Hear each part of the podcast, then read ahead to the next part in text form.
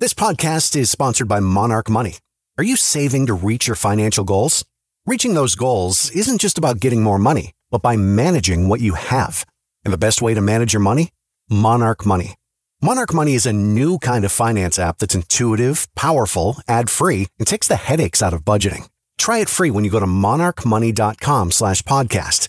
Monarch puts all your accounts, investments, transactions, and finances at your fingertips. With a complete view of your finances, you'll gain insights on your spending and find new ways to save. Plus, Monarch lets you customize your dashboard, collaborate with your partner, set custom budgets and goals, and track your progress toward them.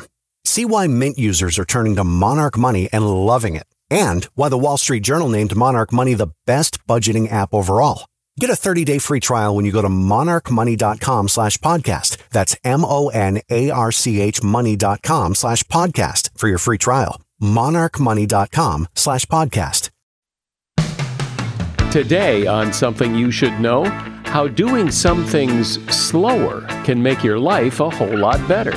Then you've probably noticed that political discussions can get pretty nasty, but they don't have to. Social science research has shown us that when people on one side are asked to gauge the beliefs on the other, we wildly exaggerate. Both sides believe the other side despises them twice as much as they actually do. Also, if you want to sharpen your memory, head outside. It can really help. And a lot of us struggle with anxiety and mental health. I don't deny that genetics matters and that meds and psychotherapy can be helpful, but there's more to the story. Our sleep, our nutrition, whether or not we get sunshine and fresh air and pleasure are also determinants of our mental health, and a lot of them are things that we can change for ourselves. All this today on Something You Should Know. If you ask any manager, I bet you they can tell you some hiring horror story because hiring is hard. That's why if you're hiring, you need Indeed. Indeed is your matching and hiring platform with over 350 million global monthly visitors, according to Indeed data, and a matching engine that helps you find quality candidates fast. And fast is good, but quality also matters. And 93% of employers agree that Indeed delivers the highest quality matches compared to other job sites, according to a recent Indeed survey. So, why leave hiring up to your every so often, once in a while, try to do the best you can approach to hiring when Indeed gives you a proven system that works and so many potential candidates, you're bound to find the right person. And listeners to this show will get a $75 sponsored job credit to get your job more visibility at indeed.com slash something.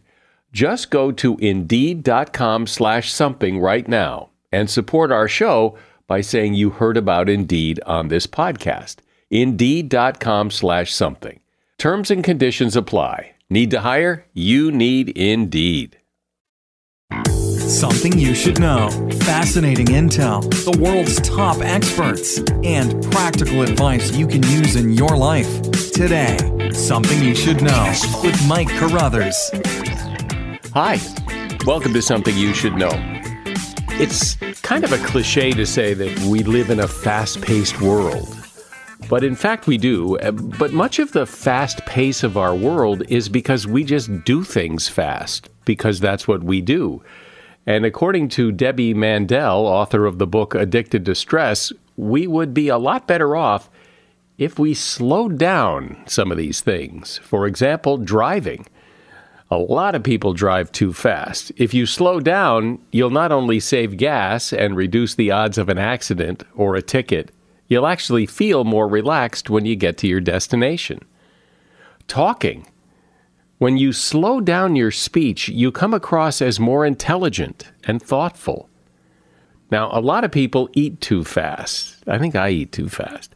By slowing down, we eat less, have less indigestion, and even absorb more nutrients. A lot of people work too fast. Rushing or multitasking can bottleneck the brain and can result in more errors and time wasted in the long run.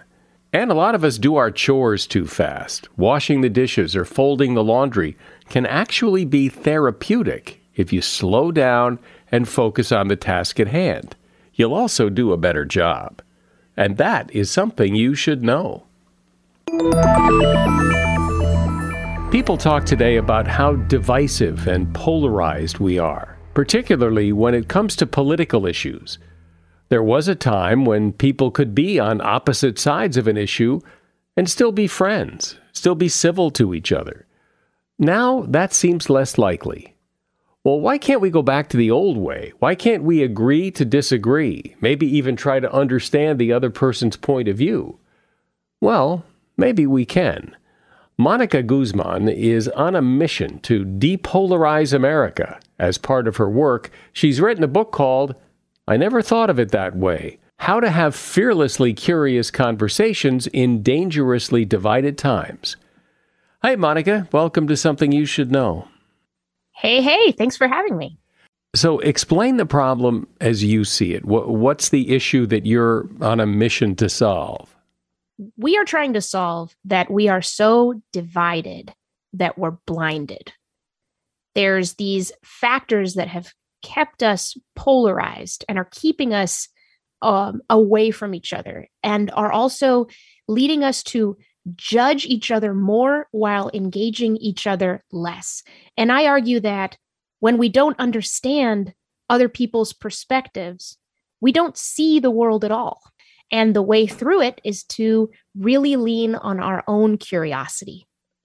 Well, it also seems to me that that this has gotten really personal. That I could understand that you might have a different point of view than me, but now it's because you do, you're an idiot.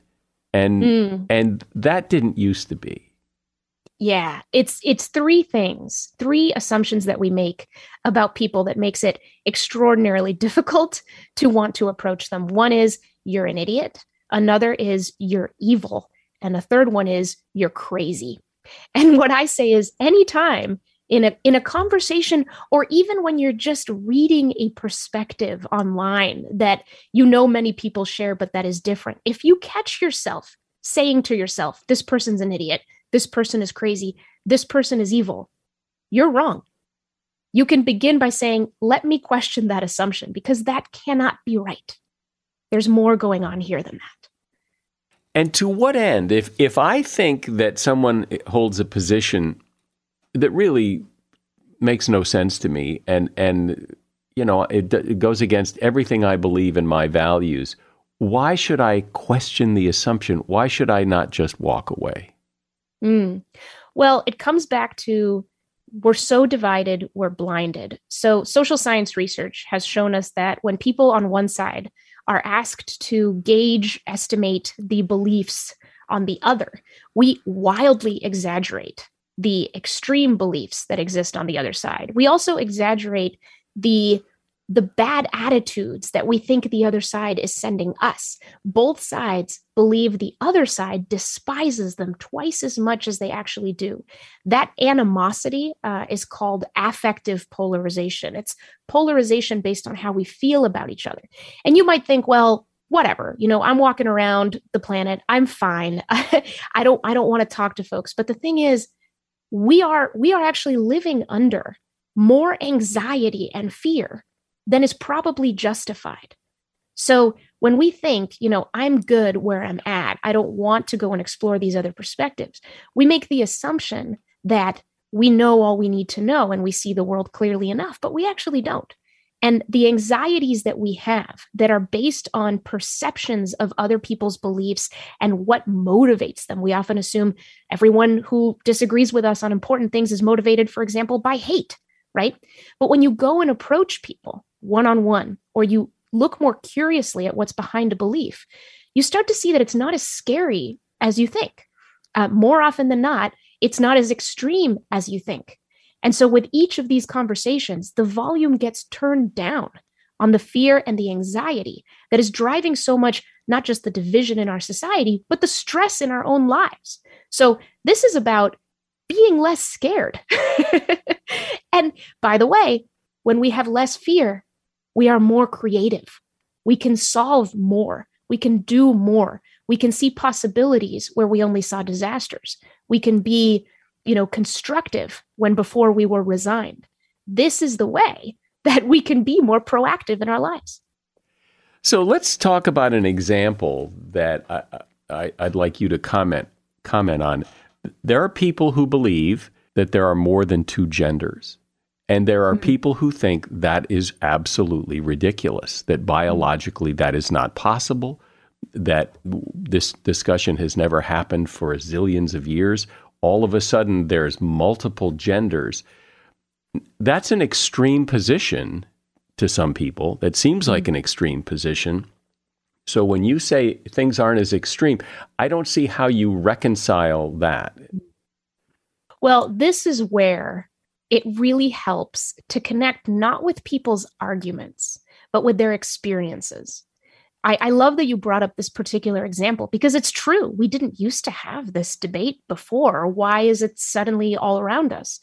And I think a lot about the the the dynamics of people and what's going on with gender versus sex. We're trying to get our language to basically explain and and begin to describe the experiences of people who don't feel adequately represented by this idea of two genders. And so they're challenging all of society to rethink this which which can feel really threatening to people's sense of sort of man the last thing a lot of people thought to question was gender you know? It just seemed like what? And so i talk a lot about whoever is underrepresented in your life will be overrepresented in your imagination. So for some folks, people who, you know, are sharing non-binary pronouns and pushing others to do the same, they just feel like the other in the biggest way.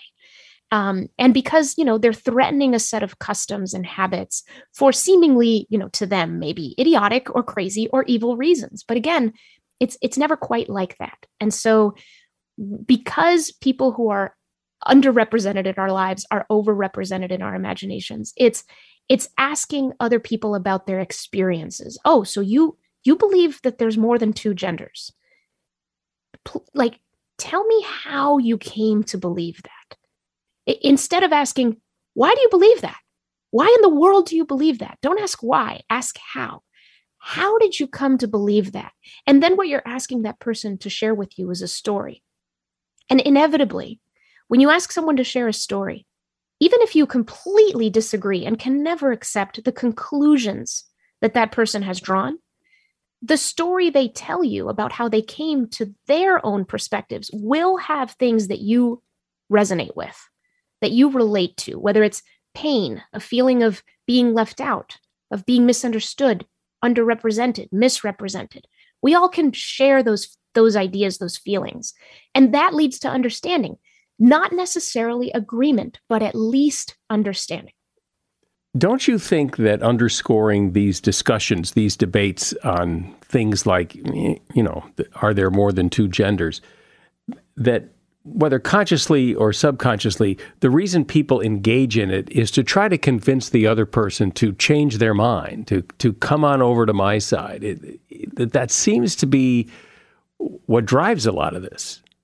Yeah, that's right. And it's perfectly natural and most of the time extraordinarily unrealistic. So I I think that this funny thing has happened thanks to how what the volume of our argumentative discourse now is that happens online.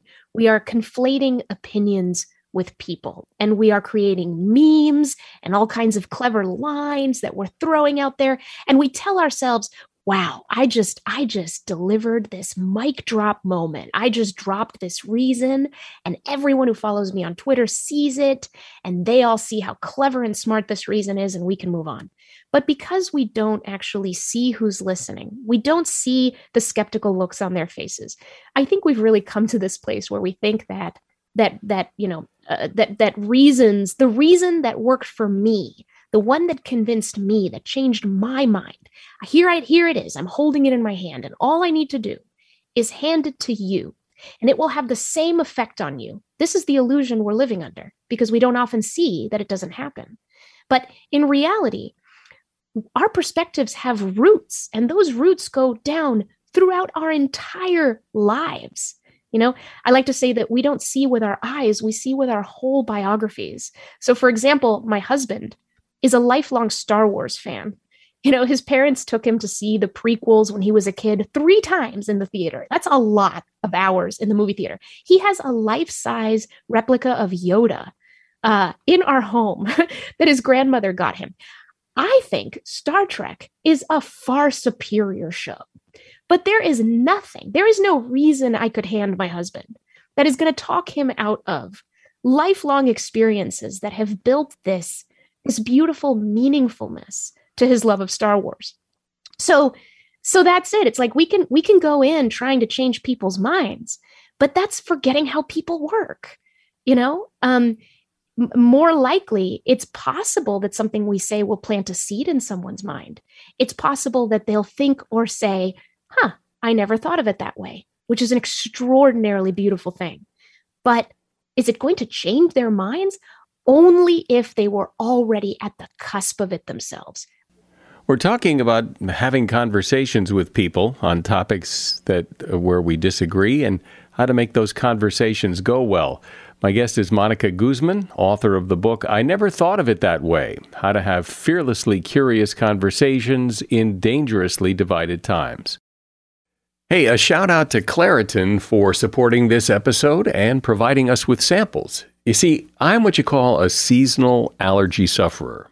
Stuffy nose, watery eyes if you have seasonal allergies, you know what I'm talking about. I don't sleep as well because I'm all stuffed up. Food doesn't taste as good.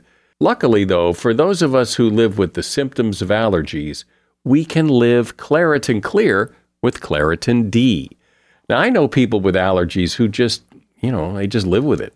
And, well, that's a strategy. But why? If there's relief, why not try it? Claritin D is designed for serious allergy sufferers. Claritin D has two powerful ingredients in just one pill that relieve your allergy symptoms and decongest your nose so you can breathe better. Everyone in my house who has allergies takes Claritin D. Ready to live as if you don't have allergies? It's time to live Claritin Clear. Fast and powerful relief is just a quick trip away. Find Claritin D at the pharmacy counter. Ask for Claritin D at your local pharmacy counter. You don't even need a prescription. Go to Claritin.com right now for a discount so you can live Claritin Clear. Use as directed. As a listener to something you should know, I can only assume that you are someone who likes to learn about new and interesting things and bring more knowledge to work for you in your everyday life. I mean, that's kind of what something you should know is all about. And so I want to invite you to listen to another podcast called TED Talks Daily. Now, you know about TED Talks, right? Many of the guests on Something You Should Know have done TED Talks. Well, you see, TED Talks Daily is a podcast that brings you a new TED Talk every weekday in less than 15 minutes. Join host Elise Hu. She goes beyond the headlines so you can hear about the big ideas shaping our future. Learn about things like sustainable fashion, embracing your entrepreneurial spirit the future of robotics, and so much more. Like I said, if you like this podcast, something you should know, I'm pretty sure you're going to like TED Talks Daily. And you get TED Talks Daily wherever you get your podcasts. So, Monica, here's the thing about the, the Star Trek Star Wars comparison there. You can love Star Wars and still like Star Trek, but you can't take political positions on both sides. You can't be pro-abortion and anti-abortion. You can't you you can still like both Star Wars and Star Trek. Yeah, I love that you brought up abortion because the more that I do the work that I do, the more irreconcilable contradictions I detect in my own views. Uh, so to give you an example that that ties right to what you brought up, I am I am pro-choice politically. I, I do believe that abortion should be legal. I was raised Catholic. My parents are deeply conservative. My mother started the Right to Life Club in my Catholic high school. She also worked at a clinic that counseled women who were thinking of having abortions or who had already had them from a Catholic perspective. So I have these very complicated views on abortion, where even though I believe that it ought to be legal, I also really, really listen to the idea that something about it is very wrong and the way that it takes away life is very wrong.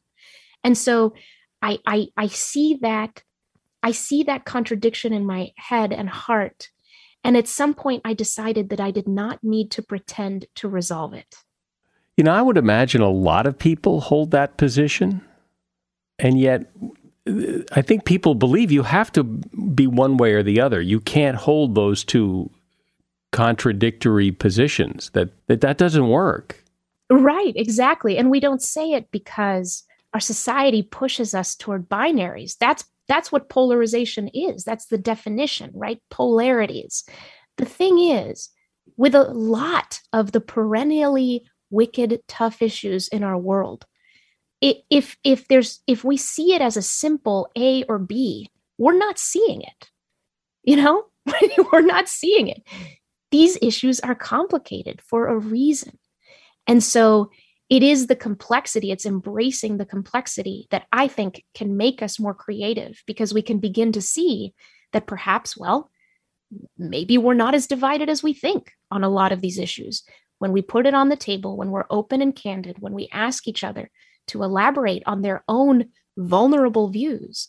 They may not line up with what we assumed them to believe or what you know the talking points out there would have us uh, think everything boils down to i think in our heads and hearts we hold a lot of nuance that we don't share because it doesn't seem to be welcome but when we don't make room for that nuance even in our own private conversations we really miss out on a lot of opportunities to see creative solutions and negotiations of good values that are put into tension, right? Like that's really ultimately all that as a, a, society can do with these issues. You know, something like abortion puts good values into tension, the value of life uh, with the value of making one's own free choices in their lives. Those two are both good values. And, and different people stack them in a different order when they look at abortion but they're two good values and they are going to continue to be in tension and wrestling with each other.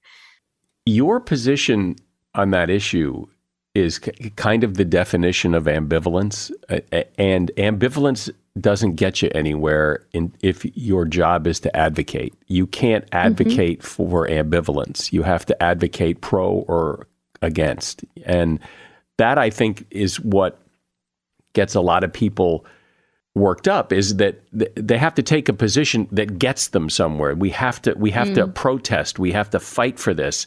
If if you have your view on the uh, well, there's not not much to fight about.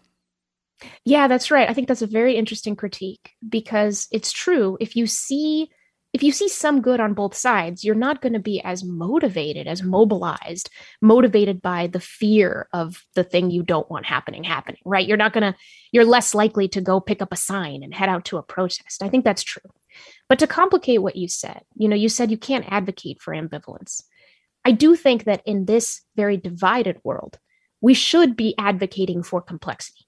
We should be advocating for the ways in which one side can see the value and the good in the people who hold the opposing beliefs, because otherwise, we are going to continue to spin out of control. And when the two poles of an issue, which you're right, they're the ones most motivated to be activist, that's great. But when they stop hearing each other and they when they are not balanced out by a society that has enough glue right? Enough of a network of relationships across difference that it allows certain perspectives to travel through society in a healthy way. When all we have is the activists and then non engagement everywhere else, we're in trouble. We're in deep, deep trouble. Because again, we are exaggerating the evil on the other side. We're not seeing where there might be common ground. And that means we're not seeing where we can collaborate. What is your advice if if you want to engage in a conversation with someone who holds an opposing view? How do you enter that conversation so that it remains a, a civil conversation and not turn into a fight and, and where n- nobody gets anywhere? What's your approach? Be curious. The great thing about curiosity, it is a mental mode. It is a muscle that you can exercise. It's a practice. I don't believe that some people are naturally more curious than others. No, they just might be more practiced. And anyone can begin to practice this. When you approach someone with curiosity, judgment truly falls away and you can become fascinated. And, you know, one of the benefits of that is we all we all want to be seen and understood. Um, so when people ask us questions and there's enough trust there, um, how did you come to believe what you believe? Tell me about your path and your story. I really am curious about this. And when we don't sneak in some accusation or judgment into that, when it's pure curiosity, it it can really be. It can even be joyful. And I know how how extreme that must sound. So it, it really comes down to your intention. Why are you having this conversation? Why are you entering into it? Is it is it to try to change someone's mind and explain to them why they're wrong, which likely isn't going to go very well? Or are you actually curious as to how they came to believe what they believe? Because if if you're just going to argue the the facts, then then it's it's it's like a tug of war.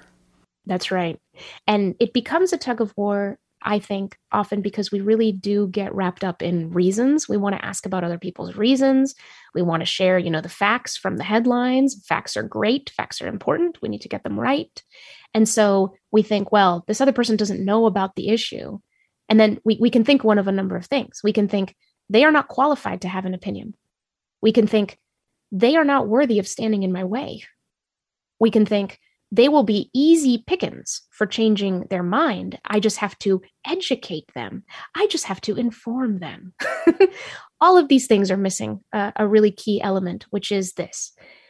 We, when we when we think that all of these issues just come down to an intellectual, rational, logical balancing of a bunch of arguments, we miss that underneath all of this, at the very heart of politics, is concerns. It's about what we are concerned about it's about what we hope for. And so sometimes when somebody is taking the package deal and they are, you know, siding with whatever the liberal side is, whatever the conservative side is, out of a sense of group identity, there's a deep concern around belonging.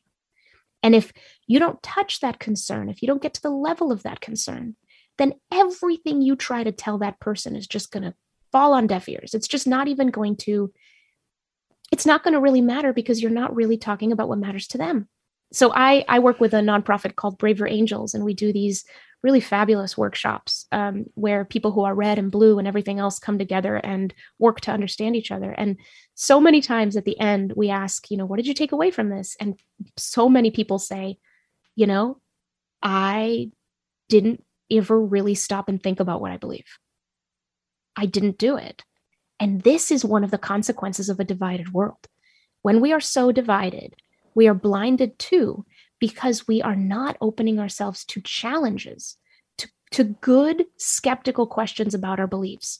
So when we stop putting ourselves into that, into those situations and conversations where friction can be added to our thinking, we stop needing to think. We actually stop thinking. Because why? Everyone agrees with us. We don't have to think. It can just remain a feeling, right? So there's this concerns matter and reason matters and we need to make sure that those two are checking each other all the time. But but we're going to have to go out of our way in a world that's set up like this to build that that web for ourselves. Well i for one sure think it would be nice if we could go back to talking about things without having to you know dance around the issue or avoid it or worry about offending everybody and and, and just be able to talk. I think i don't think anything bad can come from that Monica Guzman's been my guest, and the name of her book is I Never Thought of It That Way How to Have Fearlessly Curious Conversations in Dangerously Divided Times. And you'll find a link to that book in the show notes. Thanks, Monica. Cool.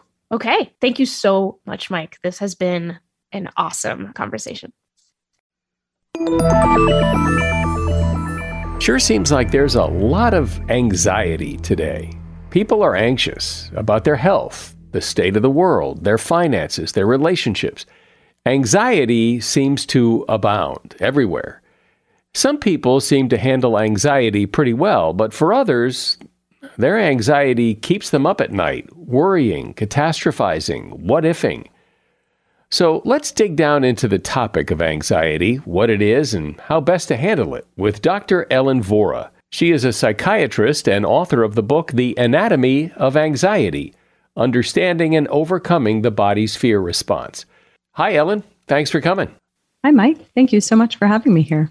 I imagine just about everyone has felt that sensation, that feeling, that fear feeling, that anxious feeling. And you you divide anxiety into basically two groups. There's true anxiety and false anxiety. So explain the difference. The way I see it is that false anxiety is avoidable anxiety. It's a physically based anxiety. When our body gets into a stress response and that tracks up to the brain and tells our brain, feel anxious. We're not okay. We're in a state of imbalance. And then true anxiety is purposeful anxiety. It's not something that we can medicate away or heal our gut or get off coffee or gluten free away. It's really just an inner compass here to tell us something is not okay in our lives, in the world around us. And it's asking us to slow down, pay attention, and translate that feeling of uneasiness into purposeful action. Well, I've always thought of anxiety as that that feeling of uneasiness because we're afraid of something that might happen. That's exactly right. Anticipa- anticipation of something happening in the future, something that we're afraid of, which often boils down into the ultimate worst case scenarios of losing our own life or losing somebody that we love. And uh, that's really at the heart of anxiety. Well, but but also I've heard and and have I've experienced this that a lot of the things you worry about that you're anxious about never happen. I mean, that you and maybe that's you thinking that by worrying about it, you somehow fix the problem, or I, I don't know what. But so much of the worry and anxiety that we have are things that never seem to do us any harm. Absolutely. And this is something hardwired in our DNA as human beings is that the ability to anticipate potential negative consequences, the, the ability to kind of overthink and be vigilant and think about what might go wrong so that we can make preparations and try to avoid it. It it's part of why we're the product of successful ancestors. It's why we're here today. But it's just a question of how much airtime that should get.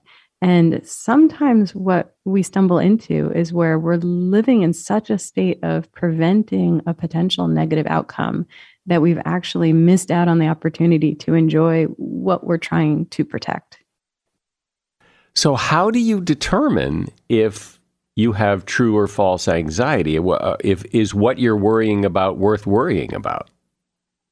I always encourage my patients to start with an inventory of possible causes of false anxiety. That's the low hanging fruit. That's the easier place to start.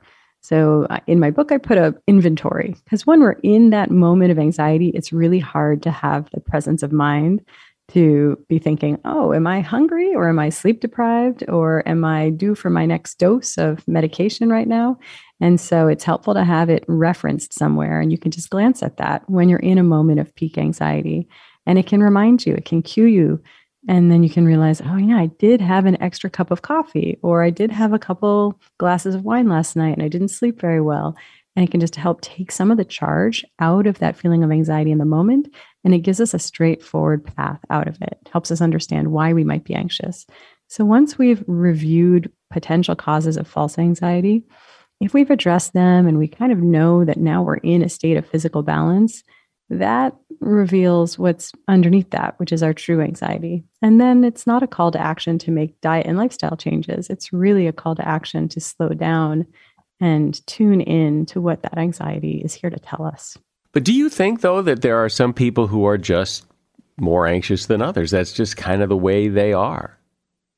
Yeah, absolutely. I think of some people as more sensitive and really sensitive in every sense of that word. So we might be more sensitive to the effects of caffeine, to inflammatory components in the modern diet, um, more attuned to the feelings of those around us.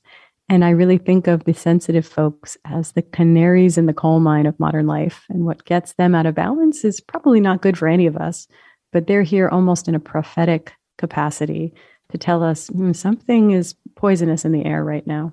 And I think that if you are on that end of the spectrum, more sensitive, it's that much more imperative that you identify the physiologic causes of imbalance in your body because it's for many people causing a lot of unnecessary suffering.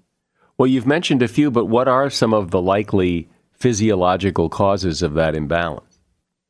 What I see commonly commonly in my practice is blood sugar issues. I'll see people that have a proneness to when their blood sugar crashes that induces a stress response in the body, which feels exactly like anxiety. For some people, it's even just caffeine sensitivity or the effects of alcohol. For other people, it might be that their gut is out of balance. They might have inflammation in their digestive tract or an imbalance of gut flora. Um, some people are systemically inflamed. Their whole body is in a state of chronic low grade inflammation, and that's sending a signal up to the brain that the body is under threat. And that can leave us feeling really uneasy. A lot of people are walking around with a dietary intolerance or hormonal imbalance um, or just being chronically sleep deprived, which is really common in modern life, whether that's from bad habits or doom scrolling at night or just having too much to do and there's just not enough hours in the day to get enough sleep, all the way to sleep apnea, which is incredibly common and underdiagnosed. And so, what's a person to do? Because that's a big, long list of things, and you know, a lot of people wouldn't even know. Whoa, how would I know if my blood sugar's out of whack, or how would I know if a lot of the things you just mentioned, how would I know what to do? Yeah, the way I approach this with patients and with readers is to create somewhat of a buffet. Like, here's all these different things to consider, things that might indicate this could be you. And my intention is that if something resonates, if something feels a little familiar, then that's what you're going to go deep into. And you're going to investigate is this causing a state of imbalance? One thing I hear a lot is that technology, the, social media, that this drives a lot of anxiety because we're always comparing ourselves to all the other people we see on social media. So we're in such an interesting experiment right now. We're, we're living in the attention economy where our attention is the commodity that very smart companies are competing for. And they've done their homework. They know their neuroscience and their behavioral psychology. And they know that if they instill some degree of fear or uncertainty or doubt or controversy, we'll rubberneck, we will give an increasingly large share of our attention, and they'll get more ads and more clicks, and our mental health will be the collateral damage. So we really need to navigate the information landscape with our eyes wide open, making very conscious choices. And one strategy that I found has helped a lot of my patients is to simply not bring the phone into the bedroom at night. It doesn't solve all of the FOMO or all the comparisonitis or the doom scrolling. We can still have plenty of opportunity for that during the day, and that's another project. But at the very least, when we don't bring our phone into the bedroom at night, then we are not getting exposure to the blue spectrum light on our phone screens right before bed, which can suppress our melatonin and disrupt our circadian rhythm. And then the fact that the phone doesn't have a, a natural stopping point and we scroll endlessly, um, it keeps us up inappropriately late. We don't get those cues to put the phone down and go to bed. And so, if we don't bring the phone into the bedroom, it prevents those different ways of altering our mood right before sleep and impacting our sleep quality and quantity. Do you find that people who are overly anxious or falsely anxious know it?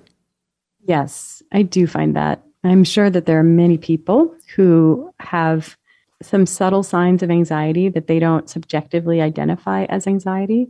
Um, but I'm not really in the business of catching people that are anxious who didn't realize they were anxious. and I don't think it's necessarily helpful to label people with diagnoses that they weren't identifying with. But what I see in my practice and on my various social media platforms and when I speak to audiences, I see a lot of people connecting with this term anxiety that seems to be the, the tone right now of how so many people are, are subjectively identifying how they feel. Yeah, well, I imagine that if if you spend a lot of your life in that anxious state, that if you're not in it, if you somehow are able to relax and, and get out of it, that you feel like, wait, something's wrong. That absolutely can happen. That can happen for a number of different reasons. But um, anybody who spent a long time struggling with their mental health they're if they ever do get to a place where they feel well and things feel good and they're calm it can feel a little bit like when is the other shoe going to drop? Because they've been demoralized and somewhat traumatized from the feeling of being stuck in a state of not feeling well. And so it becomes difficult to trust feeling good. Um, and there are many people who grew up in settings like in a chaotic home where calm was not a state that you could trust and really just relax into. That calm was almost always the calm before the storm when there was going to be an anger outburst or um, some kind of state of chaos in their childhood home. So a lot of people don't feel at ease when things are calm. And I really take a stance of helping people see that this is a different approach to mental health. And even if you might have had windows in the past where you felt better, but it was followed up by times when you had a relapse and you felt bad again, this is a different strategy. We know why we're achieving a state of better well being. It's from approaching anxiety from a physical perspective where we get the physical body into balance. And that's very protective against having another episode of anxiety. And so people can trust I know why I'm feeling well right now. And it's sturdy, it's stable.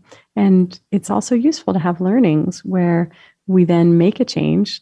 Like, say, we were sensitive to caffeine, we, we reduced our caffeine, we became less anxious. And then we have these teachable moments where we do have more coffee one day and we feel more anxious. And even though it's somewhat defeating in the moment, it's not fun to be more anxious. In certain ways, it's really empowering to see that and to recognize okay, there's a straightforward relationship between my caffeine consumption and my anxiety. And I can I can make strategic choices around that next time.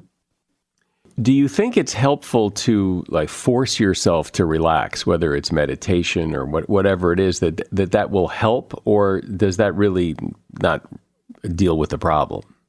Yeah, great question. I mean, that word force is almost never going to be therapeutic in an anxiety context. So we always need to approach things gently. But what I find is that when we do any kind of regular practice that helps tip our nervous system from a sympathetic or stress response into a parasympathetic or relaxation response. And that can be meditation, breathing exercises, Reiki, craniosacral therapy, a body scan, something called progressive muscle relaxation. There's so many different techniques for this. But I think of it as like a daily multivitamin. And if we just take that approach a little bit every day, I think of it as changing the threshold for tipping into a state of stress and anxiety. And we're basically making it harder for our body to be tipped over into a stress response. So it's not really a forcing, and it certainly doesn't really work once we're at what I call the point of no return with anxiety. Like if you're already in a moment of peak anxiety or if you're in a panic attack, the last thing that's going to be helpful is forcing yourself to do something like a breathing exercise. You're you're too far at that point. But to do it prophylactically a little bit every day can be very powerful. Well, what about those times when you do have a panic attack, like you're, you know, afraid of flying and you get on a plane and you're up in the air and you have a panic attack? Well, what what can you do? Yeah, I'll be the first to admit my strength, my forte is in preventing that from happening in the first place. And once it's happened, that I'm not as helpful. Um, but I do think that that there are always things that we can do, and one is to uh, make sure that we're bringing an attitude of surrender rather than resistance. Panic is basically this very uncomfortable state. And it's understandable, it's natural that our instinct is to resist it. And the problem with that is that it actually just pours gas on the fire of panic. And what we want to do instead is release into it and say, okay, this is a panic attack. This is really uncomfortable. This is not my body dying. This is actually my body working. Um, I can feel my heart rate increasing. I can feel my heart pumping faster. I can feel myself getting dizzy and lightheaded. I feel my palms sweating. This is my body in a stress response, and it's an indication that it's working. And to be able to just release into it, trusting that it's going to be uncomfortable, but then it's going to peak and then it's going to resolve on its own, actually changes our relationship to the panic. And the less we resist it, the easier we move through it and it's really in the resistance that that the panic doubles down. Yeah, I've always thought that. I mean, I've never had a real panic attack, but I've certainly gotten myself worked up about something enough that I realize that I'm more upset that I'm worked up than I am about really what I got worked up in the first place about. Yeah, um, it's it's interesting how much our thoughts about the anxiety are a powerful anxiety agent of our anxiety as well. And I think that's always really powerful medicine is an awareness of the role that our thoughts play.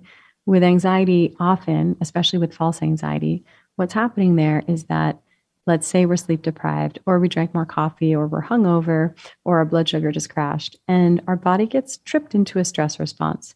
that stress response creates a set of symptoms in our body. Um, our heart rate is faster, it's, you know, our heart is pumping. We feel that feeling of anxiety. And in that moment, that's a critical juncture where our brain always loves to swoop in and tell us a story to explain those physical sensations. And it tells us, you know, oh, I'm I'm anxious about work, I'm anxious about this relationship, I'm anxious about the world. And none of those things are untrue. They're all founded in reality. But what's actually happening in that moment is something that is first physical and then second it becomes a story. And we have an opportunity in that moment to recognize this is my body in a stress response. It was actually precipitated by something purely physical. And this is just my brain trying to make meaning of the sensations. So we can soothe those thoughts ever so slightly, focus on the physical basis for the anxiety, do our best to address it. And then that can really help give us a smoother path out. How do you handle anxious thoughts as they just come up as they are inclined to do. It's not like you're trying to call them up or or that you're even trying to not call them up and suppress them. They just pop up and and, and then what do you do? I see it so often that it's basically whenever we have an unstructured moment, um, that's when our unconscious swoops in and says, Well, you know, you didn't give me much airtime. I didn't have an opportunity to tell you I'm worried about this, this, this, and this. And for some people, it's right when they wake up. For many of my patients, it's right as their head hits the pillow at night. And they're like, okay, it's time to finally surrender into sleep after such a long, stressful day. And then the ruminations and racing thoughts begin. And it's like off to the races. Um, and so, what I find is that if you can build a little bit of time into every day where you give your unconscious mind an opportunity to air out what it's worried about, then it doesn't necessarily encroach upon those restful moments like right before bed or right as we're waking up. And for many of my patients, what that looks like is um, just keeping a pen and paper on their bedside table. And right before they're about to fall asleep, they jot down what their mind is juggling. You know, it's I have to remember to pick up milk and I have to remember to make this doctor's appointment. And I forgot to respond to that text. And if there's something you're feeling uneasy about, you can jot that there as well. And then the unconscious mind has this experience that it outsourced these concerns to the piece of paper. It doesn't feel like it has to juggle them and it feels heard. And so then when we try to relax, we actually have a little more spaciousness. Just because you wrote it down. Yeah. And that's actually, this is validated by my medical research. So this is, it's a really beautiful practice that works. Mostly, we've been talking about false anxiety and uh, rightfully so, because I, that's where I guess most of the problem is. But what about true anxiety? I mean, we all get anxious, and sometimes it's warranted that we're anxious. With true anxiety, I really honor it. It's not something to pathologize, it's not something to try to eradicate. It's really something where we want to be able to slow down and get still and listen to it and then trust it and see if we can convert it into purposeful action. I think true anxiety always has a call to action baked into it. It's usually asking us to recognize where in our lives we can be of service, we can make a contribution, we have a unique insight or perspective that can add value, or there's someone in our life where we are really in the position to show up for them. And what I find is many people don't slow down to listen to their true anxiety. So they really just wallow in it. And that can feel helpless. You just feel mired in all of this anxiety. And it feels like things are not okay in our personal lives, in our communities, in the world at large. But we're not really doing anything about that. And so it's in the slowing down and listening for here's what's being asked of me and converting that into action. That's when we actually translate that worry into purposeful action and it and it transmutes the feeling from one of anxiety to a feeling of purpose. Well, it certainly seems to me that people are more anxious today than well than ever uh, for lots of reasons. Uh, some of them may be genetic, some of them may be just it, the times we live in. We've been taught it's a genetically determined chemical imbalance, and that the treatment is meds and psychotherapy. And I don't deny that genetics matters and that meds and psychotherapy can be helpful, but there's more to the story.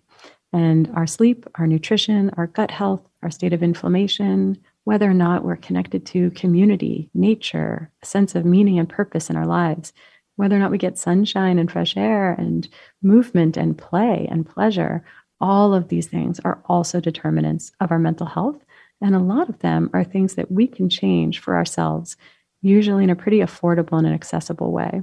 And that's what I want people to recognize is that even if they're waiting months to get in to see the local psychiatrist, there's a lot we can do for ourselves today that's safe, that can have a huge impact on how much we're suffering. Well, that's a comforting and I think a hopeful message. I've been speaking with Ellen Vora. She is a psychiatrist, and the name of her book is The Anatomy of Anxiety. And you'll find a link to that book in the show notes. Thanks, Ellen. Appreciate you being here. Thank you so much. If you want to improve your memory, go for a walk. Researchers at the University of Michigan found that taking a walk can actually help your memory. But if you're in the city, you probably want to make it a really long walk, like long enough to get to the country. In a study, volunteers took a short term memory test, and the ones who walked in natural surroundings had a 20% increase in recall over those who walked on city streets. Even gazing at pictures of nature helped. The theory is that nature's wonders capture your attention without requiring much thought, and that gives your busy brain a rest so that afterwards it works better. And that is something you should know. You know, leaving a rating and review of this podcast on Apple Podcasts or wherever you listen only takes a minute, but does us a world of good. It's a great way to support this podcast and really, it just takes a second. I'm Mike Carruthers. Thanks for listening today to Something You Should Know. The Bigger Pockets portfolio of podcasts are worthy of your investment. We're having a real conversation as real real estate investors. New episodes available every day. It's important to buy where it makes money and not necessarily where you want to travel to. Bigger Pockets, On the Market, Rookie Real Estate, or Money Podcast. The purpose of flipping is to create more cash so then you can reinvest into other types of properties. The Bigger Pockets Podcast on YouTube or wherever you listen.